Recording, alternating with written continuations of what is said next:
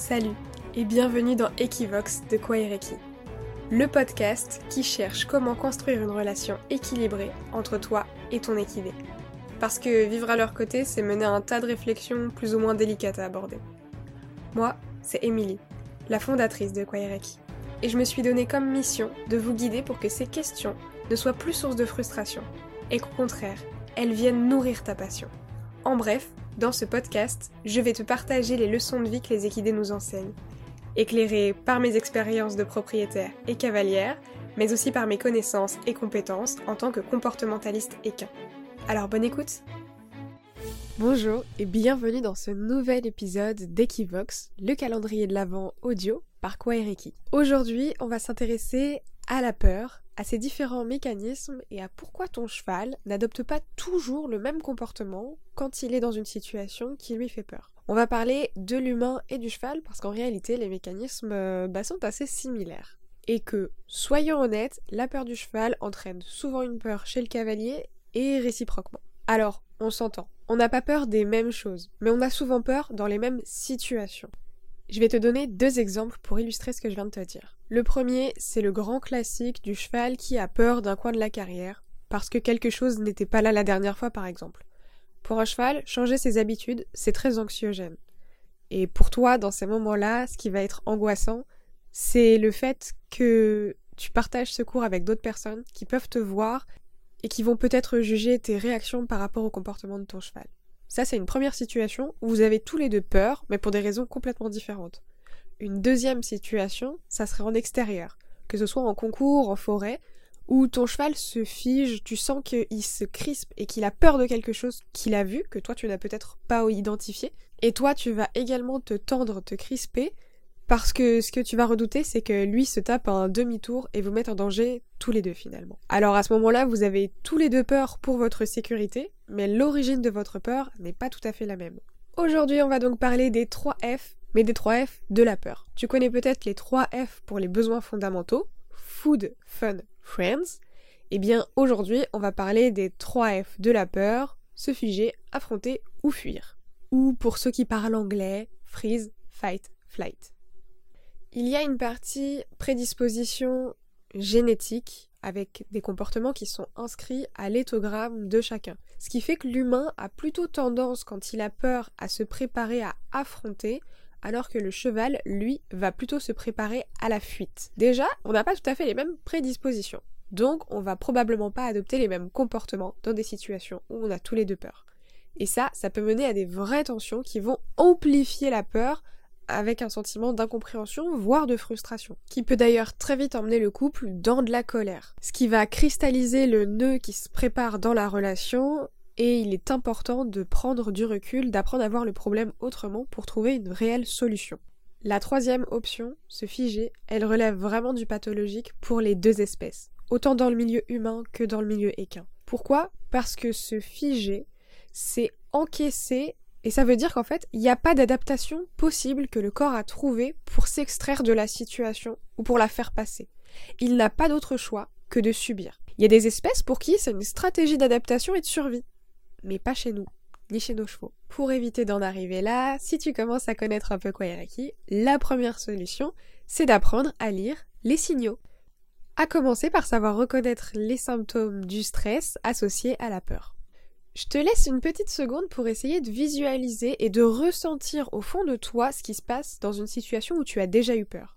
Et ce que tu as pu voir de ton cheval quand il avait peur. Alors ce qui se passe généralement, c'est premièrement la respiration qui se bloque. Ça, tu peux aussi le voir chez ton cheval. L'estomac noué. Bon, ça tu le verras pas chez ton cheval, mais potentiellement tu peux avoir des signes de douleur qui apparaissent. Tu vas aussi avoir des palpitations, avec un battement de cœur très fort et peut-être un peu irrégulier. Tu peux aussi avoir le poil hérissé, la chair de poule, et la bouche un peu sèche. Ce stress, quand il redescend, ça va mener à plein de signaux de décontraction. Mais ça, on en parlera dans le prochain épisode. Ce que je te propose dans cet épisode d'Equivox, c'est de comprendre le mécanisme associé à la peur pour comprendre pourquoi on n'a pas toujours le même comportement au bout et surtout à quoi ça sert. On en a déjà un petit peu parlé dans l'épisode 9, Je l'aime mais il m'énerve sur le fait que la peur, ça sert à se protéger. Et ça, de trois façons différentes. C'est ce qui fait nos trois F. Figer, affronter ou fuir. Ce qui est très intéressant avec la peur, c'est qu'elle est très associée à une autre émotion, la surprise. La surprise, c'est ce qui permet de t'adapter. Et la peur, elle est liée à l'apprentissage. Justement, c'est cette émotion-là qui permet de choisir un comportement, alors choisir de manière inconsciente, on va voir pourquoi, euh, mais un comportement qui soit adapté à la situation, qui permette réellement de te protéger et de te remettre en sécurité. Alors, vu les symptômes qu'on a évoqués, la peur, c'est pas un truc agréable à vivre, mais c'est une émotion incroyable qui te permet de bien vivre. Autrement dit, on peut difficilement parler bien-être si la peur n'existe pas. Elle est là pour le favoriser sur la durée. C'est donc complètement ok d'avoir des situations dans lesquelles tu as peur et ton cheval a peur. C'est même d'ailleurs plutôt sain que vous ayez peur dans les mêmes situations. Ça veut dire que c'est sur ces choses-là qu'il faut progresser ensemble. Un seul gros nœud dans la relation est parfois plus facile à défaire que plein de petits nœuds.